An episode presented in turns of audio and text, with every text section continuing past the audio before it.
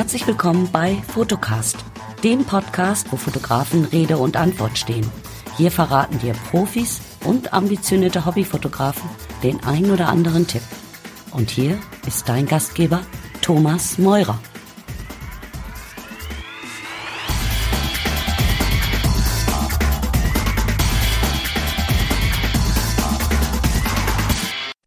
Ja, ich habe heute richtig gute Laune. Ja, hallo und herzlich willkommen zur Episode 0005 sind wir jetzt schon. Ja, wir haben schon die fünfte Episode und ich bin deswegen so gut gelaunt, weil es ein tolles Interview war mit Gunther Wegner, das ihr heute hört. Hua! Das war schon fast Rap.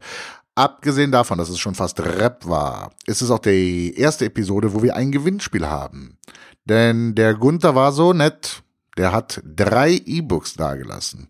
Und diese drei E-Books könnt ihr gewinnen. Hm, was ihr dafür tun müsst, ganz einfach. Hört die Episode bis ganz zum Schluss, beantwortet dann zwei Fragen, die ihr allerdings nur dann beantworten könnt, wenn ihr ganz hervorragend zugehört habt im Podcast.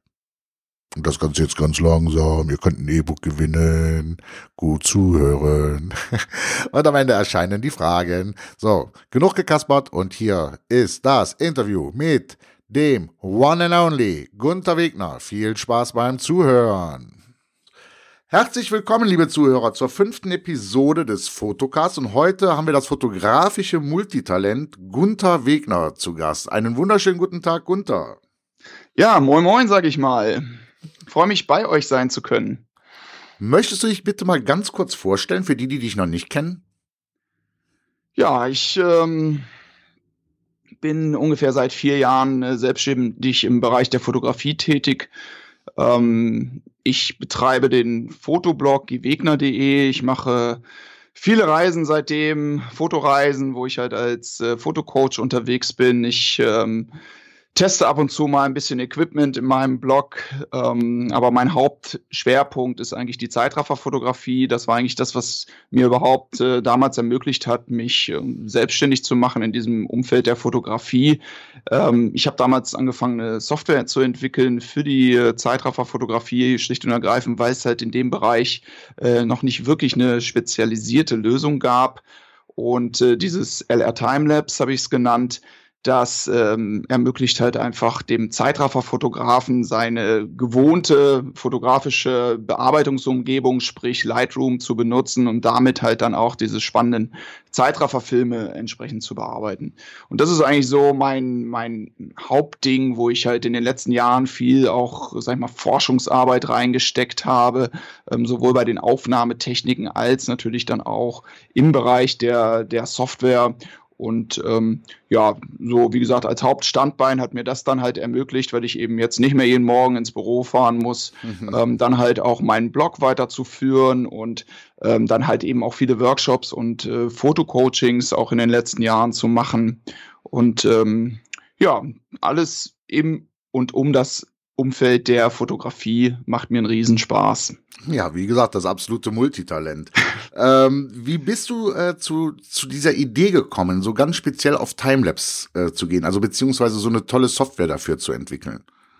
Ach, weißt du, ich habe irgendwie wahrscheinlich das Gleiche erlebt, was viele Fotografen erleben. Irgendwie man experimentiert. Das ist ja das Tolle an der Fotografie. Man experimentiert hier und da. Man macht mal Porträts, man macht mal äh, Stillleben und mal Makro. Es gibt ja immer so Phasen im Leben eines jeden äh, Fotoenthusiasten. Und so war es halt, äh, hat es sich einfach ergeben, dass ich irgendwann mal über dieses Thema Zeitraffer, Timelapse gestolpert bin, äh, auch im Netz und habe dann einfach überlegt, Mensch, ja, probier das doch mal.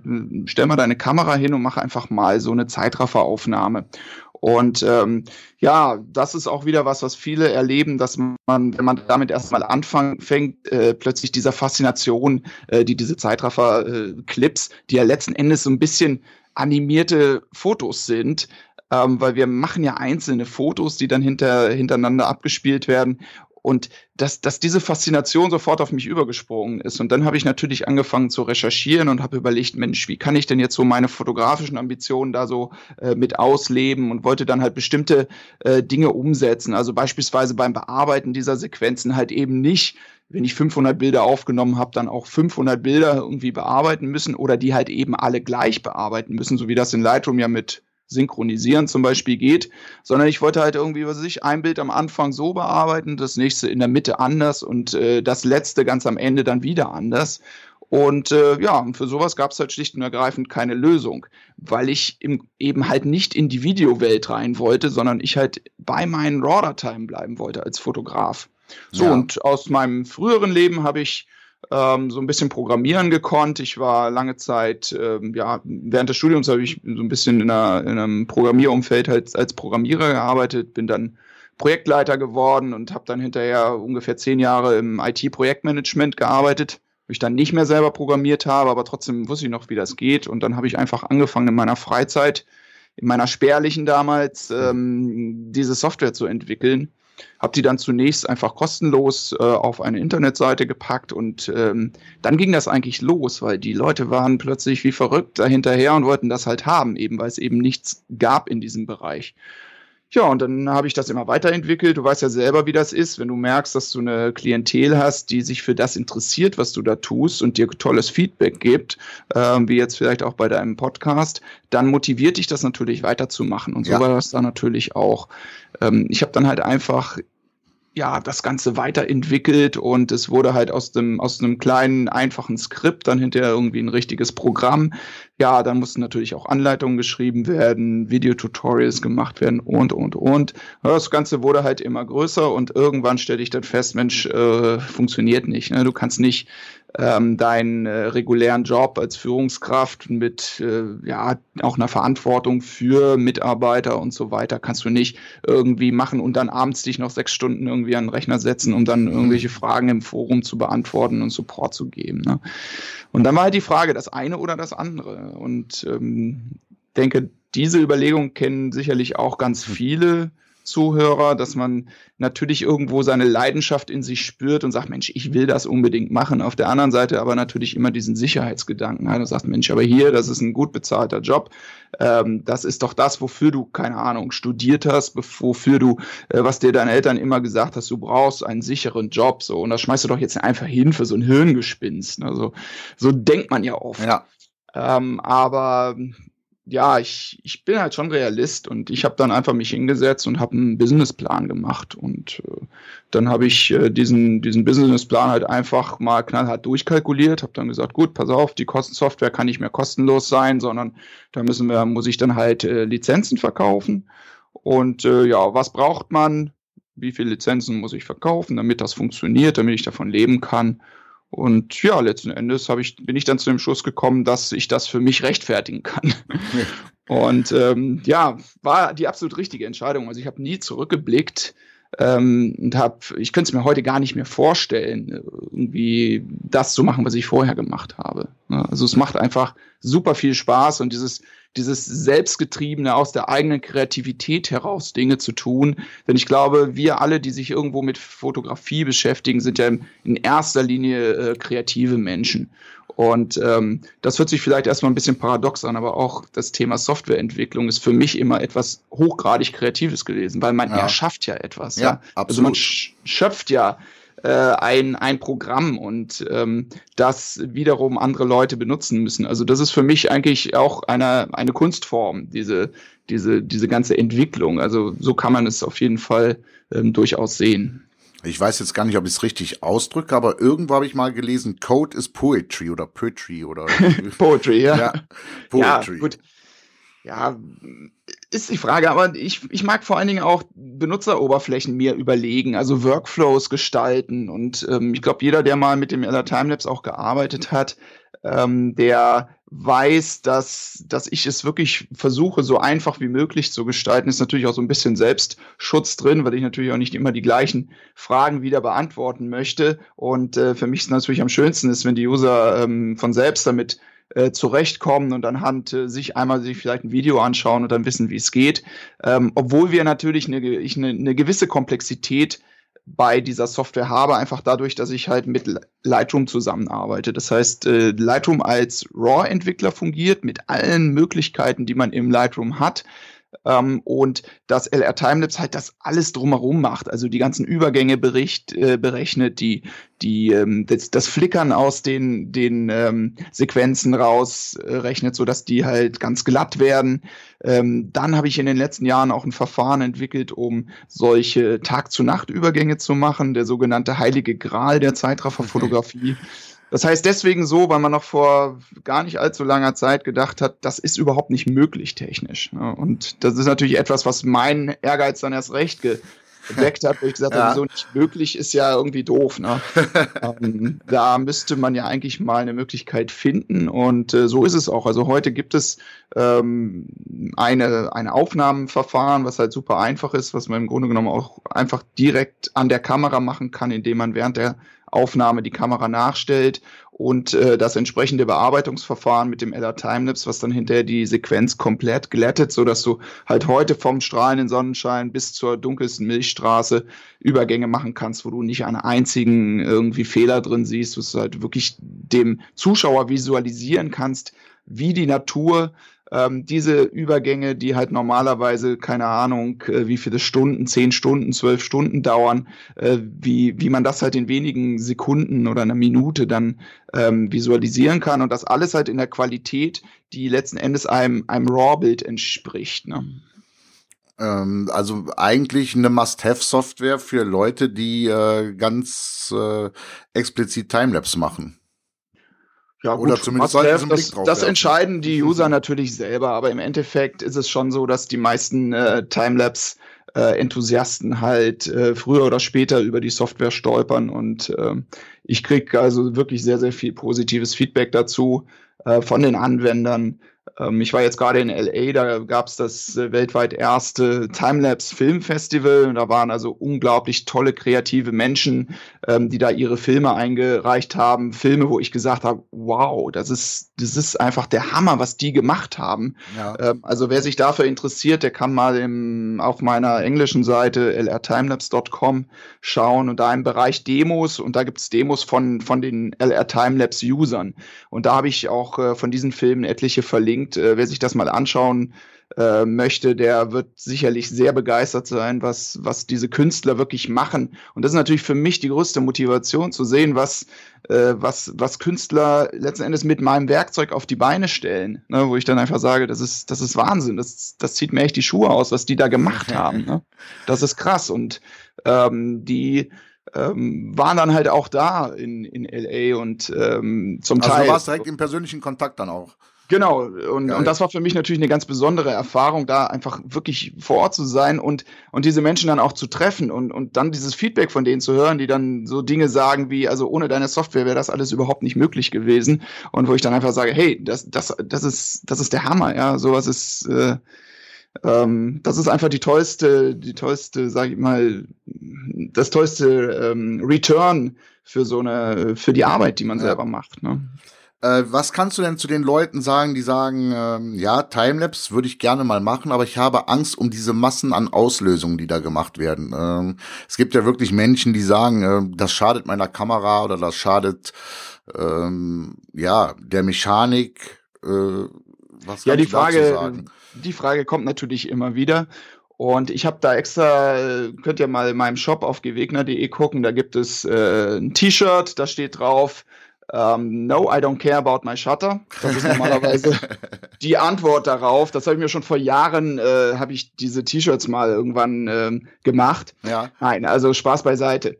Die, man muss sich das einfach mal vorstellen. Die, eine Kamera, die ist dafür ausgelegt, sagen wir mal 200.000, 300.000 Auslösungen zu machen sagen wir mal, ein durchschnittlicher Zeitraffer hat 500 Auslösungen. Jetzt gehen wir mal nur von den konservativen 200.000 Auslösungen, die die Kamera macht, aus.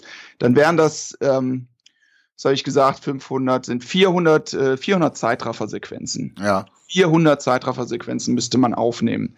Ja, also weiß nicht, wie viele Zeitraffersequenzen man so pro Tag schafft. Also ich mhm. schaffe so, ich mache viel, ich schaffe es vielleicht so zwei, maximal drei. Ne?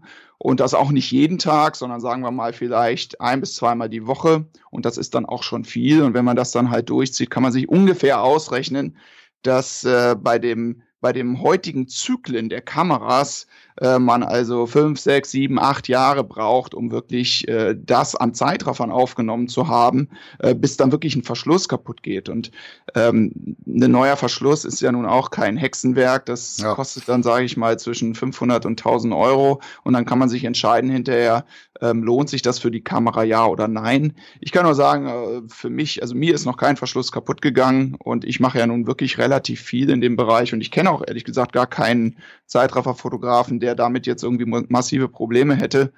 Und im Endeffekt, das ist so ein bisschen wie, wie Autofahren. Ne? Du sagst ja auch nicht, du bremst jetzt nicht mehr, weil du nicht möchtest, dass die Bremsen verschleißen. ja, ne, guter Vergleich, weil ich sehe es auch so. Kamera ist Arbeitswerkzeug, ja. Also was für eine Kamera viel schlimmer ist, wenn die zwei Jahre im Schrank liegt, weil dann äh, härtet nämlich auch das Fett da drin aus und so weiter und meistens gehen die Verschlüsse nämlich dadurch kaputt und nicht dadurch, dass man sie regelmäßig nutzt. Ähm, ich glaube nämlich eher, dass eine Kamera, die man wirklich regelmäßig nutzt, äh, im Zweifelsfall sogar deutlich länger hält. Ja. Also jetzt noch mal zwischendurch, ihr müsst euch jetzt hier gar nichts aufschreiben. Alles, was äh, Gunther gerade gesagt hat, findet ihr dann bei den Shownotes übrigens. Also alles kommt da rein, alle Infos, alle Links, alles, was ihr heute hier hört und äh, an Infos noch rüberkommt. Ähm, wie viel Mut hat dich das denn gekostet? Ich sag mal aus einem relativ, ich denke jetzt mal, was du eben so beschrieben hast, war der Programmiererjob ja auch mit Sicherheit kein äh, unterbezahlter Job. Ähm, wie viel Mut hat dich das gekostet zu sagen, ich gehe aus diesem sicheren Hamsterrad äh, raus und, und setze wirklich jetzt die, auf die Karte Selbstständigkeit? Ja, wie gesagt, äh, Programmierer war ich zu dem Zeitpunkt ja schon seit zehn Jahren irgendwie nicht mehr. Also ich hatte schon einen sehr guten Job. Also ja, das kann man schon okay. so sagen. Deswegen vermutlich noch mehr Mut. Aber ich bin halt, äh, das hatte ich ja vorhin schon gesagt, ich, ich bin da sehr realistisch rangegangen. Ich habe das kalkuliert und ähm, war, hatte natürlich auch das nötige Selbstbewusstsein, um zu sagen, das funktioniert. Ja, und im Endeffekt ich, ich wusste ja, dass es auch nicht nur die Software sein würde, sondern dass ich halt auch Workshops machen wollte, dass ich halt auch äh, Coachings machen wollte äh, und so weiter. Also äh, ich hatte schon auch den, der Blog lief zu dem Zeitpunkt eigentlich auch schon ganz gut. Ähm, das heißt, es sind so mehrere kleine äh, Standbeine gewesen, ähm, die halt dann auch in der Summe ähm, zu dieser Sicherheit geführt haben, dass ich äh, mir überlegt habe, das äh, kann funktionieren. Und was dann halt noch dazu kam, dass ich halt gesagt habe, Mensch, und wenn es nicht funktioniert, kann ich mir doch immer noch wieder einen Job suchen. Ja. Also ähm, das ist ja etwas, äh, was, wo man sich ja nun auch nicht eine Tür nun endgültig zuschlägt, weißt du, ähm, sondern wo man dann auch sagen kann hinterher, wobei er eigentlich schon vorher wusste, wenn ich damit einmal angefangen hätte, da gäbe es wahrscheinlich kein Zurück mehr für mich. Aber grundsätzlich, wenn alle Stricke reißen, mein Gott, dann bewirbt man sich halt wieder. Ne? Ja. Ähm, jetzt stell dir mal bitte folgende Situation vor. Du müsstest jemanden in kürzester Zeit das Wichtigste zur, zur, zur Thematik Timelapse-Fotografie äh, näher bringen oder beibringen. Was wäre da für dich der wichtigste Punkt, wo du sagst, ähm, um so das allererste Erfolgserlebnis zu haben, benötigst du oder musst du können? Ach, also jeder, der fotografieren kann äh, und ein Stativ hat, der stellt seine Kamera einfach mal auf das Stativ, ähm, stellt die Kamera in den M-Modus, stellt die Belichtungszeit ähm, entsprechend ein, dass, äh, dass die Kamera vernünftig äh, die Bilder, vernünftig belichtete Bilder produziert. Schließt am besten einen externen Intervallauslöser an, der die Kamera einfach nur triggert. Manche Kameras haben auch äh, eingebaute Möglichkeit, ähm, Intervalle aufzunehmen, also im Intervallmodus halt ähm, die Bilder aufzunehmen, sprich also alle fünf Sekunden zum Beispiel ja. ein Bild zu machen. So, und ähm, dann kann man einfach äh, die Kamera laufen lassen. So, und dann nimmt man, was weiß ich, 300, 400 Bilder auf. Am besten sucht man sich halt vorher ein Motiv, wo auch ein bisschen was passiert. ähm, also vielleicht nicht, äh, am Anfang ist natürlich so ein Wolkenziehen am Himmel ganz spannend, aber ähm, schön ist natürlich, wenn man noch so ein bisschen, sag ich mal, kompositorische Gesichtspunkte, die man als Fotograf ja eigentlich sowieso beachtet, ja. ähm, dann halt auch da beachtet. Also im Grunde genommen eigentlich wie für ein Foto aufbaut und ähm, das dann einfach mal laufen lässt. und okay. sich dann hinterher davon überraschen lässt, was dann da im Schnelldurchlauf ähm, passiert. So, das Problem an der Sache ist ja, ähm, dass du ja so vielseitig bist, ähm, dass wir jetzt leider mal noch zu anderen Punkten kommen müssen. Und ähm, zwar ähm, würde ich gerne auch erstmal auf den Punkt kommen, äh, Diana lernt fotografieren. Das ist für mich so für ja. Fotografieanfänger ähm, so ein, so, ja, äh, besser, finde ich, kann man es gar nicht machen, einen Anfänger so in das Thema Fotografie einzuarbeiten oder hinzuführen. Das fängt schon an mit diesem leidigen Thema, welche Kamera soll ich mir denn kaufen? So dieser Klassiker. Wie bist mhm. du denn auf die Idee gekommen von, von diesem, ich sag mal ja, vor allen Dingen, Leute, da kommt auch der Link rein, es ist kostenlos und so ein Mehrwert auf dem Blog, das ist unglaublich. Gerade wenn ihr anfangt mit der Fotografie. Also, ähm, Dankeschön. Wie bist du da hingekommen oder auf die Idee gekommen? Also ich habe jetzt in den letzten ähm, drei, vier Jahren wirklich sehr, sehr viele ähm, Coachings gemacht, Individualcoachings auch, wo ich ähm, mit Menschen meistens durch Hamburg gezogen bin, die einfach lernen wollten, wie sie ihre Kamera besser einsetzen, um im Endeffekt zu besseren Bildern zu kommen. Und ähm, dazu kommen dann die Infos oder die Fragen, die auch in den Kommentaren bei mir im Blog immer wieder geschrieben, äh, gestellt werden. Und ich habe festgestellt, die Fragen sind oder die Knackpunkte sind eigentlich immer die gleichen. Und ähm, ich bin halt oft wirklich äh, schon fast äh, für mich selber ein bisschen erschüttert, ähm, was ich was ich da erlebe, auch wie die wie Menschen, die sage ich mal vielleicht auch irgendwann mal richtig Spaß an an, an einer kreativen Fotografie hatten, dann durch äh, was weiß ich äh, dadurch, dass sie sich vielleicht zu viel irgendwie versucht haben, Theorie anzulesen oder anzueignen oder Kamerahandbücher gelesen haben oder, äh, oder was auch immer, irgendwann so blockiert waren mit dem, was sie da eigentlich äh, oder wie sie dann halt einfach bei mir erschienen, wo ich gesagt habe, Mensch, ähm, hast du überhaupt da noch Spaß dran an der Sache, die du da tust? Ja, aber ich habe den Eindruck, da kommt nur noch Mist raus aus, aus meiner Kamera, weil ich versuche dies, ich versuche jenes. Und im Grunde genommen ist ja, die, die Fotografie besteht ja eigentlich aus zwei Teilen. Das eine ist der Teil irgendwie, ja, einer gewissen Technik, die wir beherrschen müssen. Und das andere ist der Teil der Kreativität. So, wenn die Technik überhand nimmt und ähm, irgendwie die Menschen nur noch damit beschäftigt sind, sich mit dieser Technik zu beschäftigen, dann ist überhaupt kein Raum mehr für die Kreativität da. Ne, ich vergleiche das immer gerne ja. mit einem Musiker. Dem Moment, wo der Musiker anfängt, darüber nachzudenken, sagen wir mal ein Pianist, welche Taste er drücken muss, verspielt er sich. Ist doch logisch. Ja. ja. Und genauso ist das bei der Fotografie auch. Das heißt, ich versuche einen ganz, ganz einfachen Ansatz zu fahren, ein ganz, ganz einfaches äh, Vorgehensweise äh, oder ein bis zwei Vorgehensweisen zu entwickeln, ähm, die ich den ähm, Anfängern da oder auch den Fortgeschrittenen mitgeben kann, die sie trainieren müssen natürlich, aber sehr schnell realisieren können. So. Und mit diesen Vorgehensweisen, mit diesem Handwerkszeug gerüstet, können Sie dann hinterher den Kopf frei haben und äh, eben nicht mehr darauf achten, was sie da nun jetzt wie einstellen müssen, sondern das geht dann von selbst und sie können sich wirklich auf ihre äh, auf ihre Kreativität äh, beschränken. Und meine meine Idee da war halt, das wirklich so einfach wie möglich mal zu erklären, auch mit einer etwas anderen Didaktik, als es halt jetzt die normalen äh, Fotobücher ja. vielleicht machen. Ähm, und ich habe halt einfach überlegt, Mensch, ich mache jetzt, wir machen das mal so, dass ich meiner Frau das erkläre, weil die halt auch immer äh, gerne ähm, da einsteigt einsteigen äh, wollte in dieses Thema Fotografie und dann haben wir diese Serie halt zusammen gemacht. Deswegen heißt es halt Jana lernt fotografieren und wir haben das so in Dialogform aufgebaut, dass ich ihr das halt erkläre und sie dann entsprechend immer wieder nachfragt und ich versuche aber einfach da an der Stelle meine Didaktik ähm, dann in diese in diese Artikel halt zu gießen. Und ähm, ja, ich muss sagen, ich war selber überrascht, wie erfolgreich das ist und dass hm. äh, ich so oft darauf angesprochen werde und ähm, es ja wirklich im, im Netz schon irgendwie fast viral ist im Bereich der ja. Fotografen, ähm, so dass ich mir das vielleicht als kleiner Ausblick auch auf nächstes Jahr, dass ich mir jetzt eigentlich äh, ein bisschen Zeit nächstes Jahr freischaufeln möchte, um daraus halt einen, einen, zunächst mal ein E-Book ähm, zu machen, ähm, weil da gibt es natürlich noch viele weitere Themen, die ich ansprechen kann und ähm, möchte das halt einfach nochmal alles überarbeiten und dann halt in ein, in ein, sag ich mal, so ein ja, Einsteiger bis fortgeschrittenen ähm, Werk letzten Endes gießen, was dann als E-Book herauskommen soll. Also das ist im Moment so meine Idee. also äh, mach's bitte. Also wie gesagt, also ich fand die Art und Weise, ähm, ja, äh, super und es hat ja auch sonst, äh, wie du schon eben sagtest, nicht umsonst diesen Erfolg ähm, im Netz. Das, das wird ja wirklich, äh, wenn jemand was fragt in irgendwelchen Fotogruppen, da wirst du ja sehr, sehr oft, äh, oder besser gesagt, diese Reihe sehr oft erwähnt, dass man sich die erstmal durchlesen sollte, bevor man weitere Fragen stellt.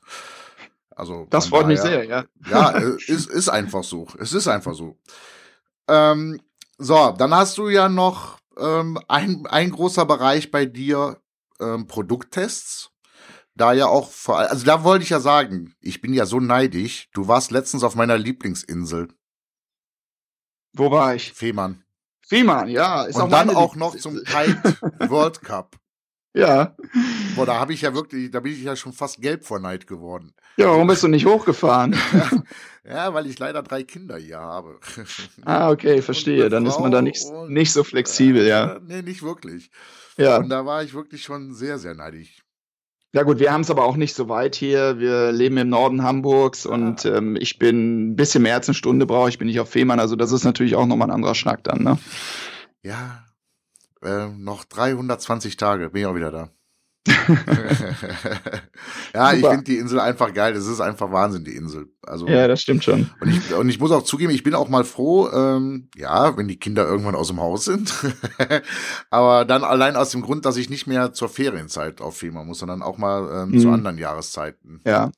Also ich genieße es da auch wirklich, äh, auch im Winter. Es ist es ist wirklich toll, auch im Winter, weil man da äh, größtenteils alleine ist und es gibt wirklich sehr, sehr schöne Natur. Und was man auch nicht vergessen darf als Fotograf, äh, auch relativ dunkle Nächte. Also man kann da ja. wirklich äh, schön Sterne und Milchstraße noch fotografieren, ja. weil halt eben nicht so wahnsinnig viel Lichtverschmutzung ist. Also das mache ich doch äh, da relativ häufig. Ähm, also und da ist halt gerade der Herbst äh, eine gute Zeit für. Ne? Ja, wir wollten sogar nach Fehmarn ziehen, aber wir haben leider nichts gefunden. Also, okay. Falls jemand da draußen ist und auf Fehmarn einen kleinen Bauernhof vermietet, äh, äh, ne, tom at photocast.photography. Ähm, ja, schön. Dann stellst du ja aber, wenn du einen Bauernhof da oben hast, dann stellst du aber auf jeden Fall mal ein paar Teleskope dann doch da auf. Ne? Aber und dann komme ich vorbei. Ja, definitiv. ähm, aber kommen wir noch zu dem Punkt, ähm, ja, zu den zwei Punkten. Äh, Fotoreisen. Ja, eigentlich wolltest du doch gerade über Produkttests sprechen. Stimmt. Aber wir können auch über Fotoreisen Nein, sprechen. du hast ja vollkommen recht, da bin ich von Fehmarn abgekommen. Genau, weil du hast ja auch einen Gimbal, glaube ich, getestet, ne? Ja, glaub, also mit dem Produkttest ja. äh, muss ich vielleicht mal kurz sagen. Also ich mache eigentlich das oder das ist eigentlich dadurch entstanden, dass wenn, wenn ich mich mit, äh, mit Equipment beschäftige ähm, und ich bin da relativ kritisch bei diesen Dingen. Ähm, ich habe ja vorhin schon gesagt, äh, ja, das ist eigentlich nur Werkzeug und man muss es auch nicht echt zu hoch halten und diese, und es gibt auch viel zu viele ähm, Diskussion da eigentlich, äh, wo, wo das alles so verhackstückt wird. Das ist gar nicht so mein Ding.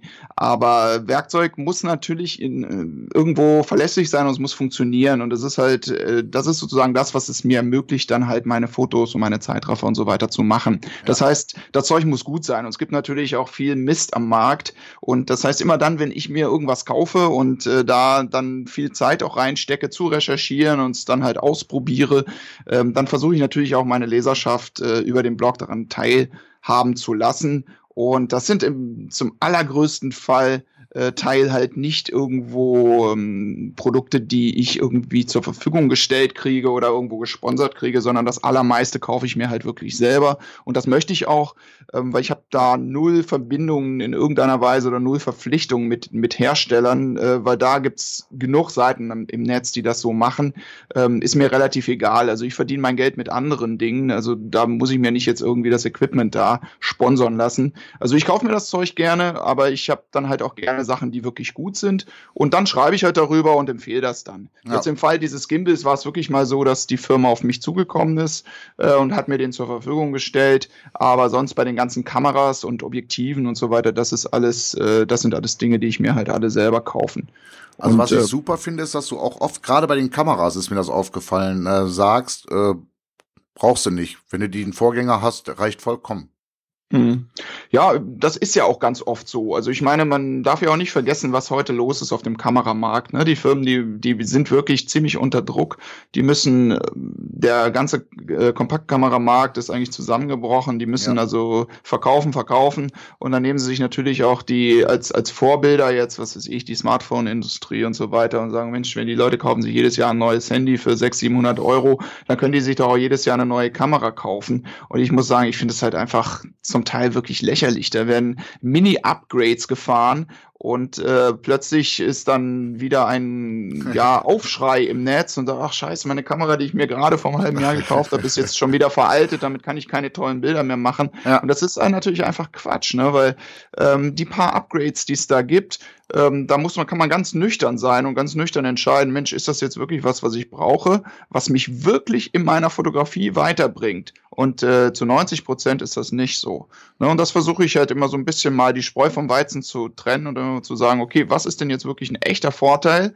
Und auch bei diesen Vorteilen hängt es natürlich auch wieder davon ab, was du machst, ne? was du selber äh, fotografierst in welchen fotografischen Bereichen du unterwegs bist. Ja. Und da hat sicherlich jemand, der, äh, sag ich mal, irgendwo im Studio arbeitet, andere Anforderungen als jemand, der irgendwie jede Nacht draußen ist und Astrofotografie betreibt. Also das, ähm, und da kann ich natürlich auch erstmal nur von mir schreiben und das versuche ich da mal deutlich zu machen, dass es jetzt, äh, sag ich mal, mein, mein Anwendungsfall ist.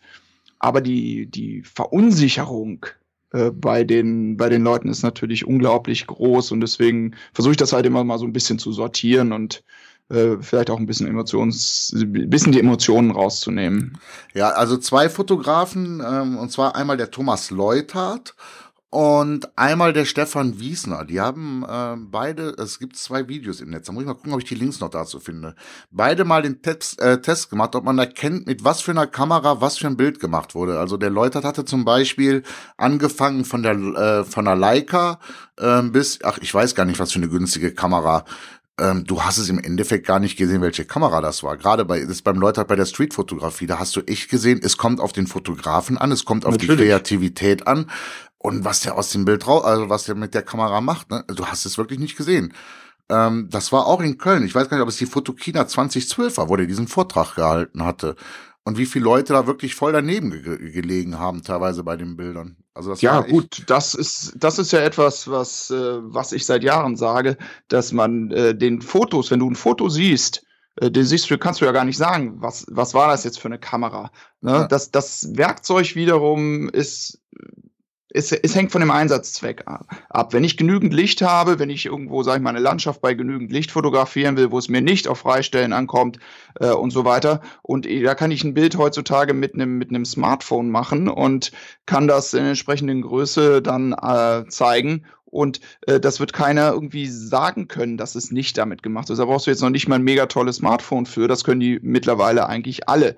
Wenn du natürlich ja. nachts fotografierst, äh, dann sieht's halt anders aus. Oder wenn du halt sagst, du brauchst eine äh, extrem geringe Schärfentiefe, dann sieht's wieder anders aus. Aber trotzdem, auch diese Diskussion zwischen den Sensorgrößen ist zum Glück jetzt ein bisschen weniger geworden. Aber was da eine Zeit lang los war mit Vollformat und APS-C ja. und äh, was weiß ich. Ähm, also das, das, das, das grenzt ja schon, schon ans, ans Lachhafte. Ne? Ja, Macht zwei ja. Bilder und äh, aus der Realität heraus und äh, zeigt das jemanden, wer kann denn erkennen, wie groß der Sensor ist? Also das, das ja. ist doch Quatsch. Ja. Ja, da war heute erst wieder, in, ich weiß gar nicht, auf Facebook in der Fotogruppe die Diskussion, also da schrieb dann eine Dame äh, von wegen, das Vollformat äh, äh, viel schöner und schärfer äh, äh, aufnehmen würden. Ähm, mhm. Wo ich dann sage, bevor ich es ins Vollformat stecke, kaufe ich mir lieber ein vernünftiges Objektiv. Sehr, sehr richtig. Und ja. das würde ich auch machen. Ne? Ja. Das ist, ähm, das sind ja auch immer, äh, immer die, die Vergleiche, ne? wo man dann sagt, Mensch, dann kauft sich jemand irgendwie einen, einen, einen größeren Body äh, und äh, kauft sich dann halt irgendwo so ein, so ein Superzoom von der Stange dazu. und, äh, da bringt der große Sensor dann halt auch nichts. Ne? Umgekehrt, wenn man dann äh, an den APS-C-Kameras sieht, was zum Teil die Hersteller äh, für Objektive rausbringen, wie jetzt zum Beispiel dieses Sigma 1835 mit f1.8. Ja, das ist ein Objektiv, da äh, damit gehe ich los, damit mache ich die meisten äh, Street-Fotos. Ja. Ja, das ist aus äh, der Art-Serie, ne? Perfekt, ja, ja, genau. Geil. Und ja. Äh, da, da, da gibt's wiederum irgendwie kein vergleichbares Objektiv bei, bei Vollformat, ne, wo du halt diesen super weit oder Weitwinkelbereich bis, bis zur Normalbrennweite irgendwie in einem Zoom abdeckst, was aber die Qualität einer Festbrennweite hat. Ne, das jetzt nur mal so als ein Beispiel. Ähm, ja. Nicht nur, weil ich jetzt Sigma so toll finde, nur weil dieses Objektiv halt so einzigartig ist, dass es halt plötzlich einem wieder die Kreativität ermöglicht ähm, und auch wieder halt als ein Werkzeug ist, was gut funktioniert. Ne? Ja. Aber trotzdem muss man natürlich ein bisschen wissen, wie man damit umgeht. Das ist hm. natürlich auch klar. Ja. ähm, so, dann kommen wir nämlich jetzt noch zum, zu, zum äh, äh, Bereich deiner Fotoreisen. Ähm, ich stelle jetzt eine ganz provokative Frage. Na los. Was bringt mir das, wenn ich morgen mit dir auf Fotoreise gehe? So. Ja. Ähm. Nein, also, ähm, du bietest das an, ist klar. Ähm, ist das, sage ich mal, äh, ein Workshop mit Erholungsfaktor oder wie hat man sich das nee. Also Erholungsfaktor ist vielleicht äh, das Adjektiv, was äh, nicht unbedingt passt. Also die Leute, die bei mir mitfahren, die äh, sind größtenteils irgendwo in, sehr stark in ihrem Beruf involviert, äh, finden Fotografie als Hobby ganz toll, kommen aber zu wenig drum. Wenn sie, sagen wir mal, mit der Familie verreisen, dann ist kaum Zeit äh, wirklich fotografieren zu gehen. Schon ja. gar nicht zu den Zeiten, wo es richtig spannend ist, weil dann ist nämlich eher Frühstück oder Abendessen angesagt. Das kann ich so, ähm, Oder so abends dann halt noch äh, noch der Rotwein mit der mit der Ehefrau, die dann mhm. natürlich auch nicht möchte, dass der äh, dass der Mann dann nun äh, jede Nacht draußen äh, auf der Suche nach irgendwelchen Sternen unterwegs ja. ist. Ja, also ähm, normaler Urlaub, Familienurlaub lässt sich eigentlich mit Fotografie äh, abseits der üblichen Schnappschüsse nicht wirklich äh, gut kombinieren. Und Nein. Ähm, das ist halt eigentlich der Punkt, wo die dann sagen, Mensch, so eine, so eine Fotoreise mit anderen, die halt genauso verrückt sind wie ich, das wäre doch eigentlich was. Ne? Ja. Und dann nehme ich mir halt noch einen mit, der sich äh, in diesen einzelnen Spielarten der Fotografie ganz gut auskennt und äh, der erklärt mir dann halt oder der holt mich dann noch da ab, wo ich jetzt gerade stehe und, und, und bringt mich halt äh, da noch ein bis zwei Level höher, was das angeht. So und das ist dann letzten Endes meine Aufgabe, dass ich halt ähm, unterwegs versuche erstmal zu gucken, wer ist auf welchem Level. Also ich habe vom Anfänger bis zum äh, Profi eigentlich alles dabei. Das funktioniert aber ziemlich gut, ähm, weil die Anfänger sehr schnell in diesen Bereich kommen, wo ich, wo ich sie halt innerhalb von ein, zwei Tagen ähm, fit gemacht habe, dass sie das alles umsetzen können und ähm, die sich dann hinterher auch gegenseitig helfen, die Fortgeschrittenen auch den, den Anfängern helfen und ich immer wieder gucke und äh, dazu animiere, halt unterschiedliche Dinge auszuprobieren. Und das ist halt deswegen keine Erholungsreise, weil wir halt ganz oft natürlich dem Licht hinterher sind. Das heißt, ja. wir stehen morgens einfach früh auf, um den Sonnenaufgang zu haben oder vielleicht sogar vor dem Sonnenaufgang noch ein schönes Licht zu haben. Ja, dann sind wir natürlich auch viel am Reisen, um unterschiedlichste äh, Locations ähm, abzuklappern und ähm, dann ja abends ist das gleiche Spielchen wieder, ne? Dann, dann äh, versucht man natürlich dann auch die Essenszeiten entsprechend so ein bisschen runter zu priorisieren. Da wird dann schon mal irgendwie um vier Uhr äh, gegessen, damit wir dann hinterher noch unterwegs irgendwo hinfahren können, wo es dann so einen schönen Sundowner gibt und äh, wo man dann hinterher äh, danach noch ein bisschen blaue Stunde oder, oder halt äh, später dann nochmal die Sterne aufnehmen kann. Also diese ganzen, ganzen fotografischen Bereiche, eigentlich alles das, was sag mal, unser Eins äh, so Spaß macht, ähm, das können wir natürlich da in den schönsten Umgebungen machen. Und ich habe ja so ein bisschen als Spezialität äh, die Südamerika-Reisen. Ähm, ja. Und ähm, da gibt es halt so wahnsinnig tolle Ecken, die auch so ein bisschen abseits des, des Mainstreams sind. Ich meine, natürlich machen wir auch die, die bekannten Orte, ähm, einfach weil die müssen dann dabei sein. Jetzt bin ich im, im ja, übernächste Woche geht's nochmal nach Peru. Und natürlich so Sachen wie Machu Picchu machen wir, ne? Aber da stellt man auch fest, Mensch, das ist schon, da ist schon ordentlich was los heutzutage. Äh, da sind schon auch viele Menschen. Da versuchen wir natürlich dann als erstes morgens hoch und äh, die Zeiten abzupassen, wo man das am besten fotografieren kann. Ähm, auf der anderen Seite versuche ich aber auch immer, äh, sag ich mal, die abgelegeneren Ecken, die halt zum Teil genauso schön sind, wo wir aber dann oft ganz alleine sind, ähm, zu finden. Okay, also ähm, ist es auch eine Reise, sage ich mal, wo man dann auch an Orte hinkommt, die vielleicht nicht in jedem Reiseführer stehen. Ja, wir haben immer sehr gute Partner vor Ort, ähm, die wir jetzt auch über die Jahre kennengelernt haben ja. und äh, schätzen gelernt haben, die mittlerweile auch genau wissen, äh, worauf es äh, uns äh, mit der Fotografengruppe halt ankommt. Und ähm, das ist natürlich ein ganz wichtiger Punkt. Uh, das heißt, also das wird vor Ort natürlich Transport und äh, die, also wir haben halt einen lokalen Guide, der uns dann natürlich an die entsprechenden äh, Stellen bringt. Und ähm, ich kümmere mich halt um den fotografischen Aspekt und der kümmert sich halt um alles andere drumherum. Und das ist eine sehr, sehr gute Symbiose. Also es funktioniert wunderbar. Und das, ja, das beste Feedback ist halt, dass ich viele Wiederkehrer habe. Also wer einmal auf einer Reise mit war, die Wahrscheinlichkeit ist relativ hoch, dass der dann auch nochmal mitkommt.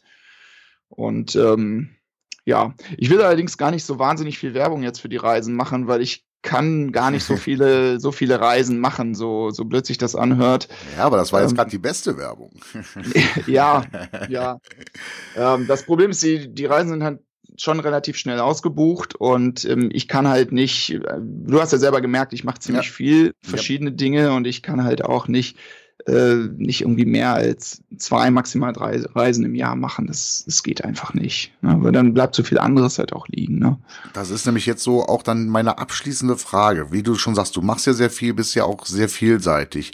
Bleibt denn da noch eigentlich auch Raum für dich, um deine eigene Fotografie noch zu machen im Moment? Ja gut, das ist natürlich immer die Frage, was ist meine eigene Fotografie? Also, also dass du zum Beispiel sagst, weißt du was, ich gehe heute Abend jetzt auch nochmal ähm, und, und, und will mal wieder was Besonderes fotografieren. Also, dass du für dich selber so einfach fotografieren gehst. Ja, das schon, das schon. Also ich suche mir halt auch immer die Dinge, die mich gerade umtreiben und das ist aber eigentlich auch wieder das, worüber ich dann im Blog schreibe. Ne? Also ähm, da, da merkt man ja, also die Leser, die mich da schon länger verfolgen, die merken ja auch, dass ich da natürlich auch gewisse Phasen habe. Ja, wenn ich irgendwo auf einer Reise bin, dann äh, dann wäre natürlich äh, viel ähm, ja Natur, Landschaft, äh, Menschen äh, auf diesen Reisen, also äh, das alles fotografiert. Wenn ich dann irgendwo anders unterwegs bin, dann kommen auch mal wieder andere, andere Fotos. Also das, das ist schon eigentlich der Hintergrund dabei, dass ich diese Dinge auch nur deswegen mache, weil sie mir halt auch Spaß machen. Also, äh, und das ist auch der Grund. Ich möchte jetzt nicht irgendwie sagen, okay, zweimal im Jahr mache ich jetzt eine Reise da und dahin und immer wieder die gleiche, weil dann ist das für mich irgendwann so ein, so ein Routine-Ding ähm, was äh, das, das möchte ich halt gerade nicht machen, sondern ich möchte halt, dass es für alle Beteiligten, inklusive mir, so eine Reise was Besonderes ist. Und weil dieser Spaß, den ich daran habe, der springt ja auch wieder auf die, auf die Teilnehmer über. Ne? Also ja. es gibt ja nichts Schlimmeres als dieses irgendwie so eine Fotoreise von der Stange, wo der äh, ja. wo man irgendwie immer die gleichen Motive und immer das, äh, wo man schon vorher irgendwie weiß, ja, gehe ich da hin und dann fotografieren die Teilnehmer äh, das Motiv. Das gibt's bei mir gar nicht, sondern ähm, in der Regel gebe ich auch gar keine, gar keine Motive vor, sondern ich sage halt einfach, wir sind an einem bestimmten Ort äh, und dann erarbeiten wir uns diese Motive gemeinsam. Das, das ist eigentlich de, der Ansatz, den ich da verfolge. Ja. Ähm, okay, aber bevor ich dich jetzt wirklich entlasse, äh, kommt immer so der Punkt, wo ich, wo, wo, wo ich keinen Fotografen äh, gehen lasse, ohne diesen einen Punkt. Wenn du einen einzigen Tipp Fotografen weitergeben müsstest, welcher Tipp wäre dein ultimativer Tipp?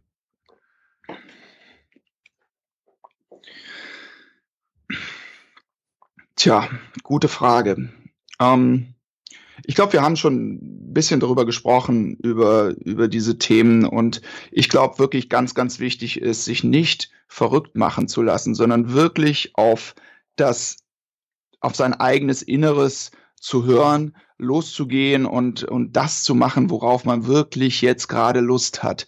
Sich nicht vorzuschreiben lassen, wie man es macht, was man macht und vor allen Dingen nicht ähm, auf äh, sage ich mal, falsche Kritiker äh, zu sehr zu hören. Ja. Also das ist, glaube ich, ein ganz wichtiger Punkt. Also ähm, ich erlebe das halt auch oft, also, oder ich höre das oft, dass, dass Leute auch dadurch demotiviert werden, dass sie halt äh, zum Beispiel in, in Fotoclubs irgendwo ihre Bilder zeigen und dann ähm, es halt Kritik hagelt von ja. sogenannten Leuten, die meinen, es äh, nun ganz toll wissen zu können. Und dieses, dieses Problem mit der Kritik ist halt immer, ähm, da, da sind halt auch die, ja, die sozialen Medien natürlich zum Teil auch ein bisschen gefährlich, weil das ist halt immer alles sehr anonym.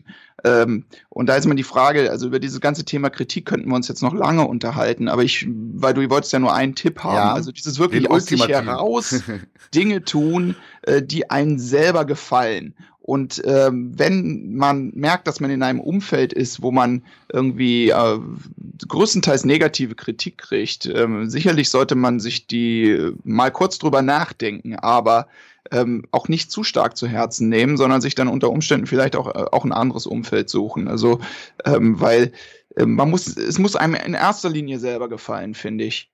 Ja. Und äh, dann, dann wächst das Ganze und man, man baut ein Selbstbewusstsein auf. Natürlich ist es schön, wenn jemand anders sagt, Mensch, das ist aber ein tolles Bild, das gefällt mir aber gut. Aber jeder kennt das auch, wie, wie, wie schmerzhaft es sein kann bei einem Bild, was du selber toll findest, wo jemand anders dann sagt, naja, gut, also das habe ich ja schon tausendmal gesehen, Oh oder ja. das ist ja irgendwie schlechter Bildaufbau und, und guck mal hier und so. Ne? Deswegen, ich würde mir Leute suchen, wenn Kritik abholen, ja, aber dann von jemandem, den ich vertraue und wo ich sage, Mensch, der geht damit mit mir behutsam um und der, der macht das konstruktiv. So, ne? Das ist, glaube ich, ein ganz wichtiger Punkt. Also ähm, vielleicht mit jemandem aus der Bekanntschaft dann zu sprechen, der, der vielleicht selber, wo man selber sagt, Mensch, der macht aber tolle Bilder, die gefallen mir persönlich gut, die er macht. So, und dann versuchen sich mit da mal ähm, kurz zu schließen und, und sich einfach mal Verbesserungsvorschläge abzu, abzuholen, aber sich auf keinen Fall entmutigen zu lassen. Denn wie gesagt, Kunst ist etwas sehr, sehr Subjektives. Was dem einen gefällt, muss dem anderen nicht gefallen. Und es gibt keine absolut gute Kunst oder absolut schlechte Kunst oder richtig oder falsch. Das gibt es nicht. Ja, sondern es gibt 100% eigentlich recht. nur das, erstmal, was einem selber gefällt und dann das vielleicht, was den anderen gefällt, aber es wird nie jedem gefallen. Ne? Ja. Ich meine, guck dir einen Film an. Frag mal, ähm, frag dann in deinem Umfeld andere Leute, die den Film gesehen haben. Als werden nie alle sagen, Mensch, der war aber toll, sondern weißt du, welche haben, die sagen, ja, der war aber total kacke, der hat mir überhaupt nicht gefallen und der nächste, die anderen sagen, Mensch, den fand ich aber total super, ne? Das stimmt. Das ist so. Ja, Hm? das ist so. Ähm, jetzt so die kleine Frage, hast du meinen Lesern was mitgebracht?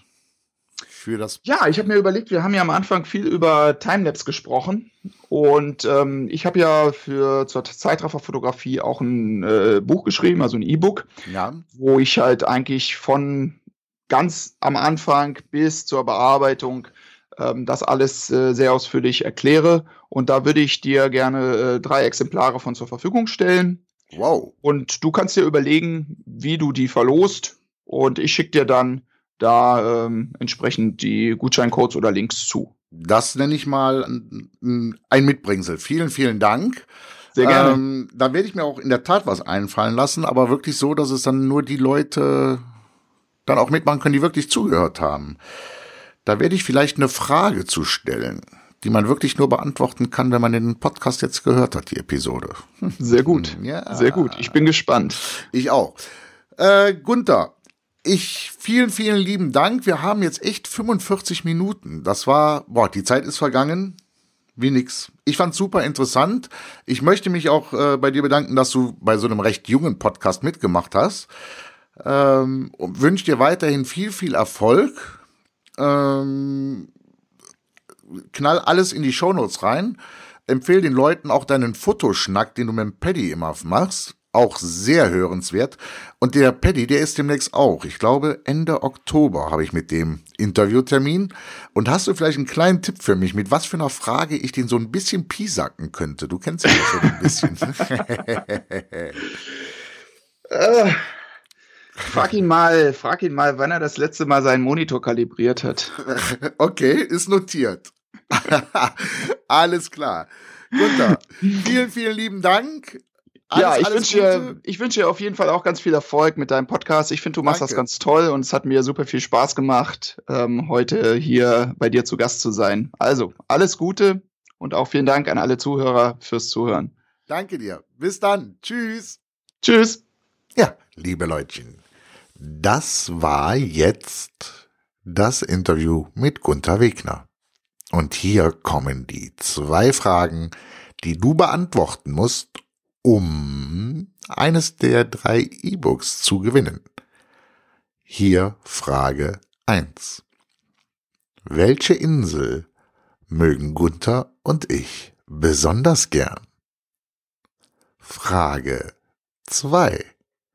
welches Event hat Gunther auf unserer Lieblingsinsel begleitet fotografisch, fotografisch begleitet?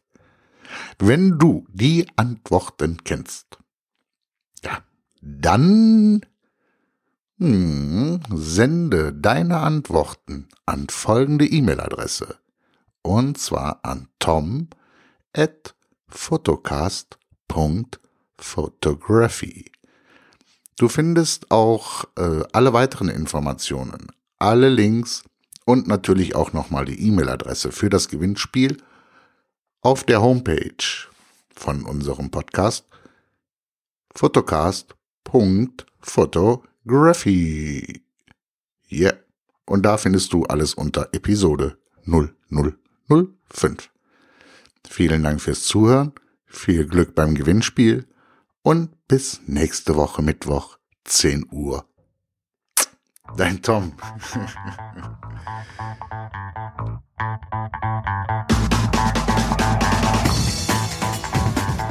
Und das war's leider schon wieder für heute. Wenn dir diese Episode gefallen hat, dann bewerte doch Fotocast mit 5 Sternen natürlich bei iTunes oder schreib einen Kommentar auf https photocast.fotografie. Und natürlich ist Teilen gerne gewünscht. Tschüss, bis zur nächsten Folge.